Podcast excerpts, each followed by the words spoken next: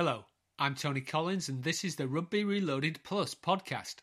My guest today is Roy Hay, formerly of Deakin University in Geelong in Australia, and, I and many others would argue, the foremost historian of association football in Australia. He's just published a new book, Aboriginal People and Australian Football in the 19th Century.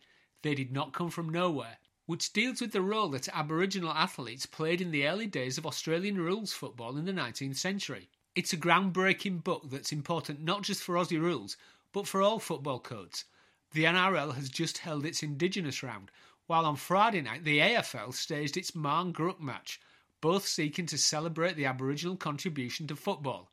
More controversially, next week also sees the release of a new documentary about racism in the AFL, The Final Quarter, so this book could not be more topical. So, Roy, welcome to the podcast. Thanks for inviting me, Tony. So, if you don't mind, I'll start by asking the $64,000 question What's the book about? Well, it's something that you and I have wrestled with for the best part of a generation. Where did the codes come from, and what part did local people play in their very early development? Now, if you ask that question of Aboriginal people in Australia, they will tell you that the, the game of Marngrook, one of the traditional games that they played, had analogues with the way the white man's game developed.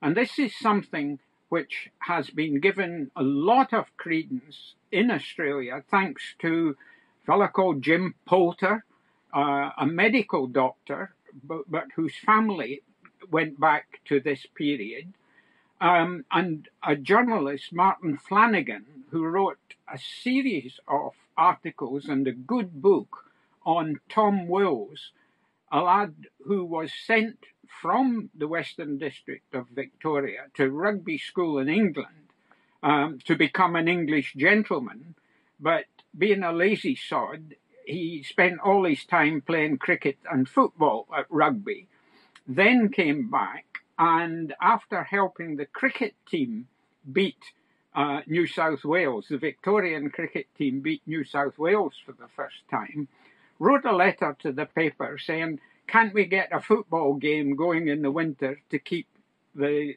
cricketers fit? And that is supposed to be the founding document of uh, what we now know as Australian football. And in his youth, he had played with Aboriginal kids. So people began to get this notion that there was a conduit through Tom Wills, the aspects of the, the indigenous game into what was the European game. The unfortunate thing is there's really no credible evidence of a linkage of this kind. The games that the Europeans played were low level kicking, scrummaging games, not jumping up in the air to catch the ball, which was the essence, if you like, of Marngrook, a sort of uh, Aboriginal keepy uppy with uh, the ball being kicked straight up in the air. So that was the way this idea of the link between Marngrook and Aussie rules developed. And it's now become one of these popular legends. And you did a very sophisticated demolition job on this many years ago yourself. And I was following your academic footsteps, while, like you, my heart was saying, I wish it were true, you know, that this was the case. And there was a fellow, Dennis from Dimboola, who got on to Martin Flanagan's blog and he said, We had an, an, an, Aboriginal fellow, Morris Marks, that played with Dimboola in the old days. And the senior people, who were only a generation removed from Tom Wills, would say, He ought to be good at the game. It's their game. So where did they get the notion? Because they didn't read the newspapers and they didn't um, have um, the, the, the word from Tom Wills at that time. And I thought Dennis deserved an answer, but I couldn't give it to him. And it's only really since we, as you did in the UK, had large numbers of our uh, national and local newspapers digitized that you can do searches through the sports pages of the newspapers, for example.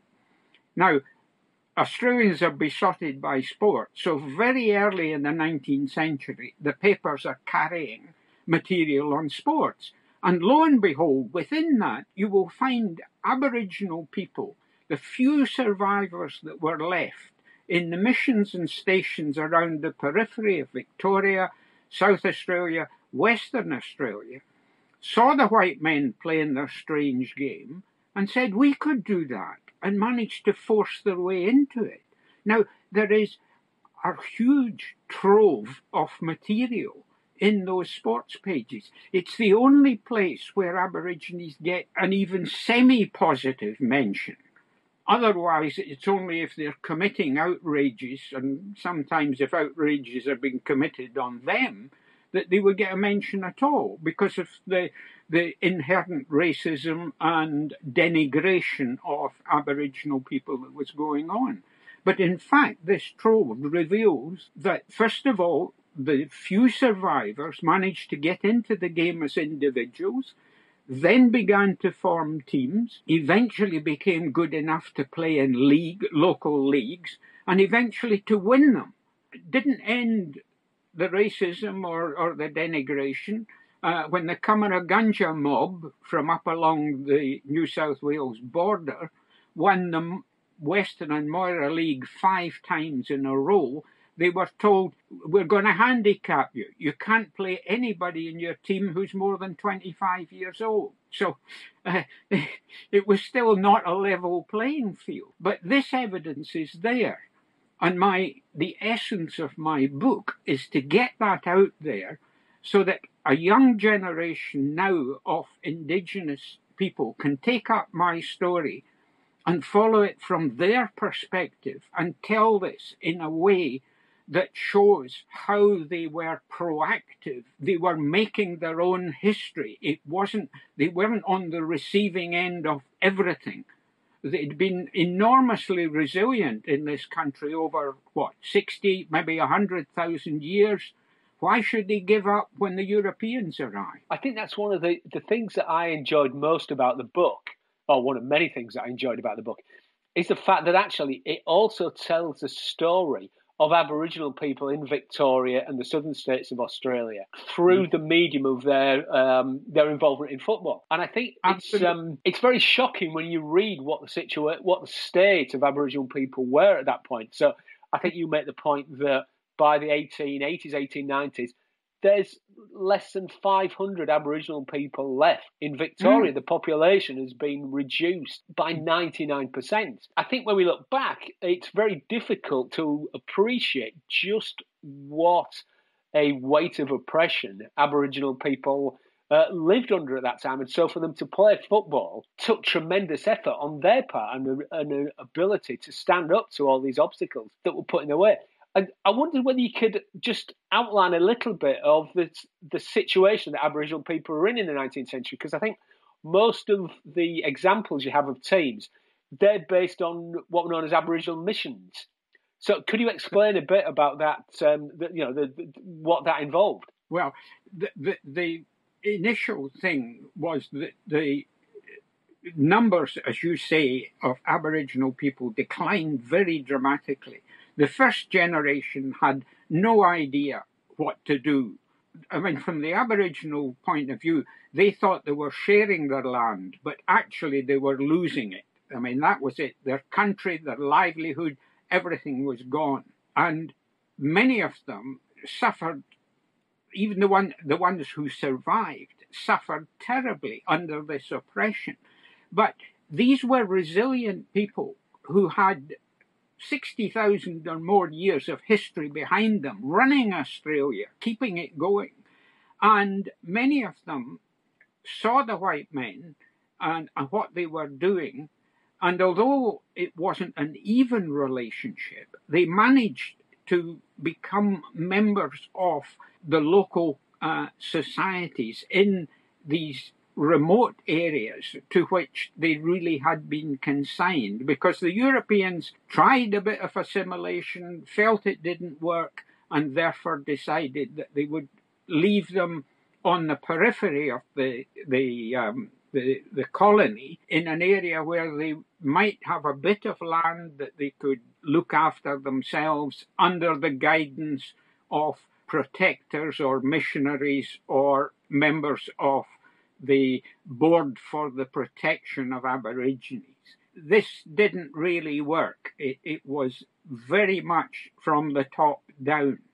But as I say, some of those people both within the stations or close to them, having shown this resilience over such a long period, managed to take on the white men at their own activities, either becoming shearers or agricultural workers or, in some cases, teachers. But the one way that they could get into public notice was playing the Europeans' games, and footy football uh, was one of the vehicles they used.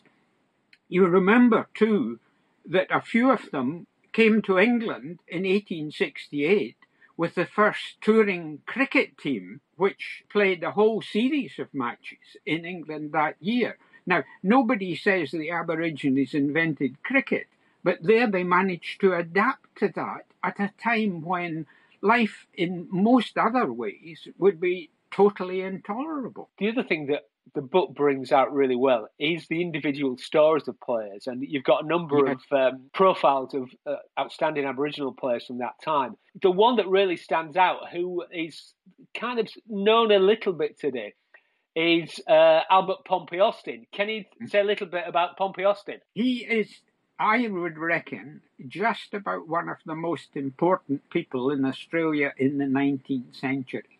This man was not only a footballer, he played at the top level a single game for Geelong in 1872, but he was also a pedestrian, as we would call it, a professional athlete, hurdler, flat racer. He was a cricketer. He used some of his winnings from racing to buy a racehorse and won a hurdle race as his own jockey on his own horse. He was a horse thief. I mean, how did you get around Victoria if you hadn't got transport? You would borrow a horse, you'd borrow a saddle. And so he was always falling foul of the law in that way. He was um, an entertainer, he was an artist, he was a savant. Imagine, uh, Tony, uh, the equivalent of Hyde Park Corner in London, known as the corner in Ballarat. And here he is haranguing a crowd of people on the political situation and the prospects for war. Now, there's no money coming in. It's all a bit disappointing. He sees a bunch of Scots in the audience. What does he do? He breaks into Scottish songs and talking about the beauties of the Scottish countryside, and the money pours in from these miserable people, you know. He, he was an artist ahead of his time. He led an expedition to the Kimberleys, which is in the northwest of Western Australia. This is from the southeast corner of Australia. So you're talking about a distance of three to four thousand miles. It, it, it's sort of Iberia to the to the Urals, you know. And he gets a mention in a book by um, Mary Durack called Kings in Grass Castles about the European settlers in that part of the world. And she talks about her father or her grandfather welcoming the, the phenomenal Aboriginal Pompey Austin, who was singing music hall songs hot off the London stage. This is a man about whom we've known a little bit, but really, he is one of the most significant, well rounded human beings of the 19th century. He deserves a proper biography. I reflect on this. I was uh, reading Michael, I think it's Michael Roberts' biography of Churchill, where he's got a million and a half words from Churchill, plus uh, audio, plus a thousand biographies. I've got half of one sentence of reported speech about Pompey Austin, but we've still managed to put together 30,000 words or so on this incredible human being. I mean, it's only possible because of the resources of the Trove system, really. One of the questions that I thought was that came out of the book was, uh, as you know from association football, and it's also the case in rugby. Um, mm. When working class people started to get the upper hand in these sports, there was a lot of resentment by the the middle and upper class people who ran the games at that time. As Aboriginal teams became successful, and obviously some of them, as you outlined in the book, were very good indeed, Mm. Were there attempts by um, white Australians to control or restrict their participation in the sport? Absolutely, at all levels. I mean, the local teams often send a, a letter to the VFL, the Victorian Football League, the controlling body, um, asking for a chance to play against a, a Melbourne team uh, where the the main centre of the game is in the 19th century, and they're, they're knocked back uniformly. In, as individuals, um, a fellow called Dick Rowan gets a game, a friendly game for the South Melbourne club, who assess him as really worthwhile and want to bring him back for the next season. But the Board for the Protection of Aborigines says, no way. If we give him permission, they'll all want to go. So the, the gatekeepers of the missions as well as the gatekeepers of the football do everything in their power to stop Aborigines getting what would be regular games against top class opposition, which is the only way they could get out of, if you like, bush football into the higher levels of the game. It's very interesting the way that football authorities respond to threats from those they say as outsiders. It's the same That's the world right. over, whether it's Aussie rules, soccer, rugby. The same mechanisms are always put in place. At what point did Aboriginal players appear in the well, the forum of the AFL, the Victorian Football League? When when did they appear as professional? Not until the latter part of the 20th century. I think it was two, around about 2008 when the Marngrook idea was being floated. Um, up until that time, I think only 18, 18 individuals who identified as Aboriginal had played in the VFL AFL. Apart from Albert Pompey Austin, who we've mentioned, and Dick Rowan, who had that friendly game, uh, a fellow called Joe Johnson played a significant number of games for Fitzroy around the turn of the 20th century. But he's an interesting character because in his lifetime he never identified as Aboriginal. Now, his descendants, his, his sons and grandsons, have subsequently identified as Aboriginal, and this allows the AFL today to claim that Joe Johnson was the first to play regularly at the top level. One final question, which is uh, to, to sort of bring it up to date it does seem that although the AFL has been very proactive in promoting Marngrook and its supposed origins as an Aboriginal game, mm. it's still really wrestling with that legacy from the 19th century. That the, as the Adam Goodes film demonstrates, that Goodes was was essentially mm. forced out of the game at the end of his career, and it does seem that the AFL, despite what it's doing publicly, is still grappling with its 19th century origins and the discrimination against Aboriginal players that it uh, uh, that existed in the 19th century. Absolutely, um, and uh, we, we've got plenty of examples from the early 20th century from people who were playing regularly at the um, good quality games uh, in uh, local teams. And some of the European members of the teams would say, well, we would protect these people, and um, uh, you know, as long as they were within our group, um, they would be able to shrug off um, the worst of this um, abusive racism. I think when you talk to the indigenous people themselves or see what they said, uh, it's very clear that they did not shrug it off because it really was hard going for them, the, the abuse they had to put up with. And it's not really till Nicky Winmar playing against Collingwood, subject to fierce abuse from the crowd, pulled up his shirt and showed his black skin and told people how proud he was of it. That, plus the actions of Michael Long in calling out specific abuse on the field, helped to change things for the better. But as you say, we're a long way from Aboriginal people being treated with total respect, despite the fact that nowadays they are actually overrepresented in Australian rules relative to their share of the total population. And among Aborigines, the Noongar from the southwest of Western Australia are even more overrepresented than the general Aboriginal um, population. So there are numerous people now uh, involved in the game as players. What I don't see yet is them being promoted to governing bodies, to be coaches, to be uh, administrators of the game. And I don't see that yet we have come to terms with the peculiar problems which indigenous people face in being uprooted from tiny local communities and pitched into major urban industrial centres where they're expected to behave in a way that is at variance with many of their beliefs and their history and their consciousness. We've a long way to go yet, even with the goodwill which I think exists on both sides despite such a fearsome history. Absolutely. And that's a lesson which is true for football codes wherever they're played in the world, not just for Aussie rules or Australia.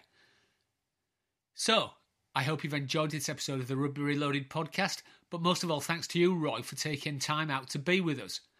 Just to remind you, Roy's book is called Aboriginal People and Aboriginal Football in the 19th Century. They Did Not Come From Nowhere, and it's published by Cambridge Scholars Press. I'd also highly recommend Roy's earlier book, A History of Football in Australia, a game of two halves, which is a model of how to write a history of a football code of any type. As usual, if you want to follow me on Twitter, my name is at Collins Tony. Roy is quite sensibly not on Twitter. And if you want to dig a bit deeper into the history of rugby and the other football codes, take a look at the Rugby Reloaded website at www.rugbyreloaded.com. Until next week, thanks for listening.